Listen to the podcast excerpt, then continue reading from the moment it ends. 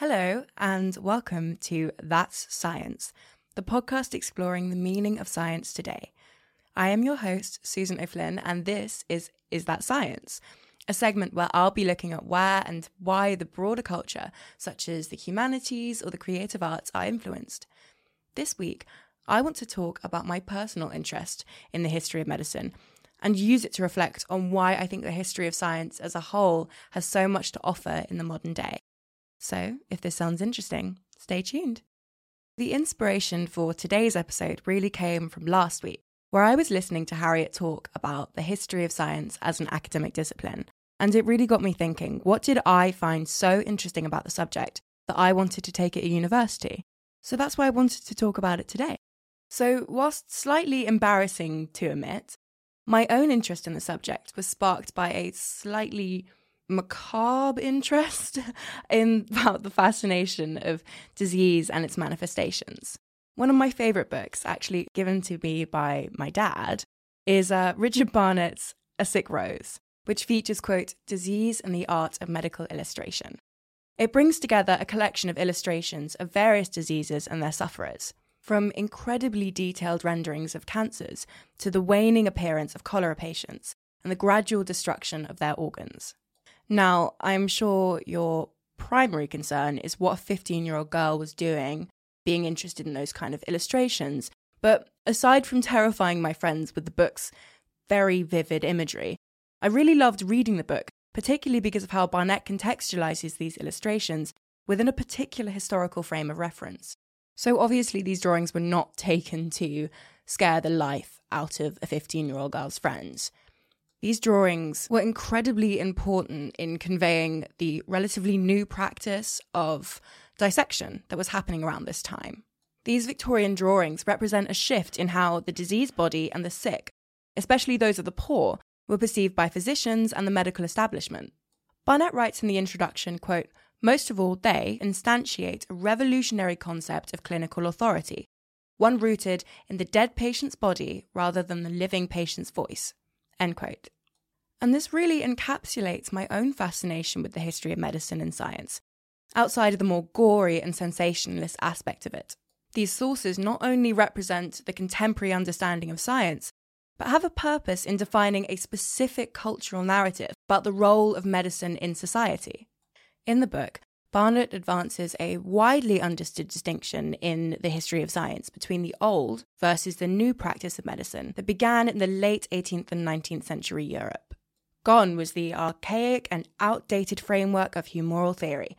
This was the age of enlightenment, characterized by rationality and empiricism, and with it had to come a new way of conducting medicine and clinical research emanating primarily from the late 18th century Parisian hospitals, with practitioners like, and I'm going to butcher this, so I'm very sorry in advance, Javier Bichat, an understanding was promulgated throughout the rest of Europe that disease was no longer considered a constitutional imbalance of humours, but a localized site of pathology, confirmed by dissection and qualitative research. But in this context, as I've talked about earlier, the patient voice was frequently ignored in the clinical setting in favour of a more prominent role of doctor scientists and pathologists. Compound this with the fact that the Parisian hospitals that perfected the techniques of dissection and qualitative research were typically hospitals for the poor. So there's often this element of classism where the working class were particularly regarded as pathological specimens to be dissected, now, that may sound super harsh in the modern day, but what I really want to get across is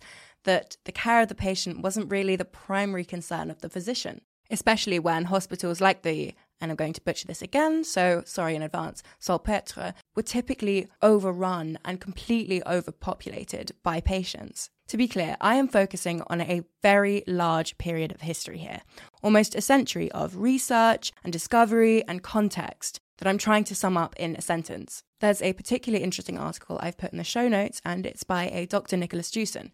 And he has a hypothesis that there is a very strong influence of social context that defines cosmologies of medicine, so practices and understandings of medicine within this period, that diagnosis and disease cannot be separated from prevailing social values and the broader culture at large. I read this article in my first year and I absolutely loved it. It gave a lot of medical context for the things that I was really interested in at the time, like these drawings in this book. And Jewson's style is really captivating and interesting. But what I do want to highlight is the importance of social context for constructing a historical narrative about the development of science. This, for me, is where the history of science becomes such an important discipline. At its core, history is all about giving context to events and theories. Therefore, critically engaging with science and medicine, as we do in the history of science, is about looking at the formulation of theories about disease and their place within a developing historical timeline.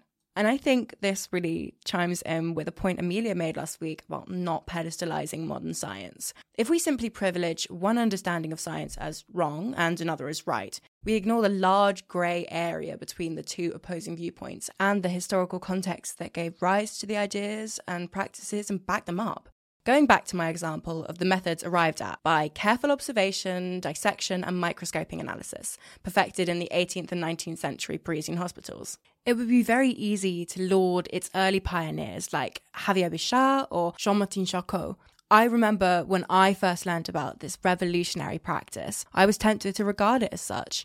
Yet, this triumphalist narrative fails to recognize the shortcomings of the early understandings and practices of science. For example, as I've said earlier, the illustrations in The Sick Rose, as Barnett himself notes, completely objectify the patient as a biological specimen and violate their bodily autonomy, which modern clinical practice actively forbids. This is why it's so important to employ continual critical engagement when considering the historical timeline of scientific development. Additionally, John V. Pickstone, in the introduction to his book Ways of Knowing, stresses avoiding what he calls, and I love this as a phrase, the scholarly sin of presentism. In other words, we should not look back on the past with modern values. Obviously, personal responses preclude any particularly effective critical analysis. But this framework also reminds us to look more into the social context surrounding a particular scientific development than to merely mark it at face value as revolutionary or archaic. For example, if we look back on humoral theory of medicine, the dominant understanding of human health in the early modern period in Europe, to the modern person, the principles seem skewed and obviously wrong. Of course, human health is not predicated on the balance of four constituent humours. Of course, your melancholic personality is not because of an excess of black bile, and blood definitely is not made in the liver. Yet, these matter of fact statements do not go to explain why humoral theory endured for the centuries that it did. And this is why looking at the social and cultural history around science allows us to respond to that question. If we look at the cultural context in which these theories were solidified and perpetuated, we can understand why humoral theory lasted for as long as it did. One factor of many that explains its longevity was the validity granted to it by the Catholic authority. Adam Rodman points out that the four humours were so firmly entrenched in medicine and society at large that denial of it was tantamount to heresy in the eyes of the Catholic Church.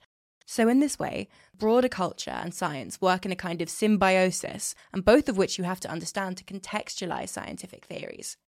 So, obviously, up until this point, I've talked a lot about historical medical theories and practices and how they must be understood from a critical perspective, because that's my particular area of interest in the history of science. But now I want to turn more broadly to why the discipline as a whole is so important in the modern day. And I think the best illustration of this is the climate skeptics and the vaccine skeptics. In the current culture, the increasingly vocal and furious climate skepticism threaten a precarious world. And whilst it would be so easy to mark these theories as wrong and dangerous, such blanket statements would really ignore the social and cultural history that gave rise to these theories in the first place and really alienate us from one another in a time when we should really be seeking unity. And that's why I think history of science is such an important discipline, because it teaches us to continually question orthodoxy and to not solely mark something as wrong and something as right. We have to look at the hidden complexities that can only be found through looking at the social and cultural history. Additionally, I also think that history of science is such an accessible subject, and it also encourages people to feel engaged with scientific ideas without being alienated by scientific jargon. And this is why I love the subject because it allows me to engage with ideas that I'm not necessarily used to. It encourages people to be engaged in something that they may not particularly have access to.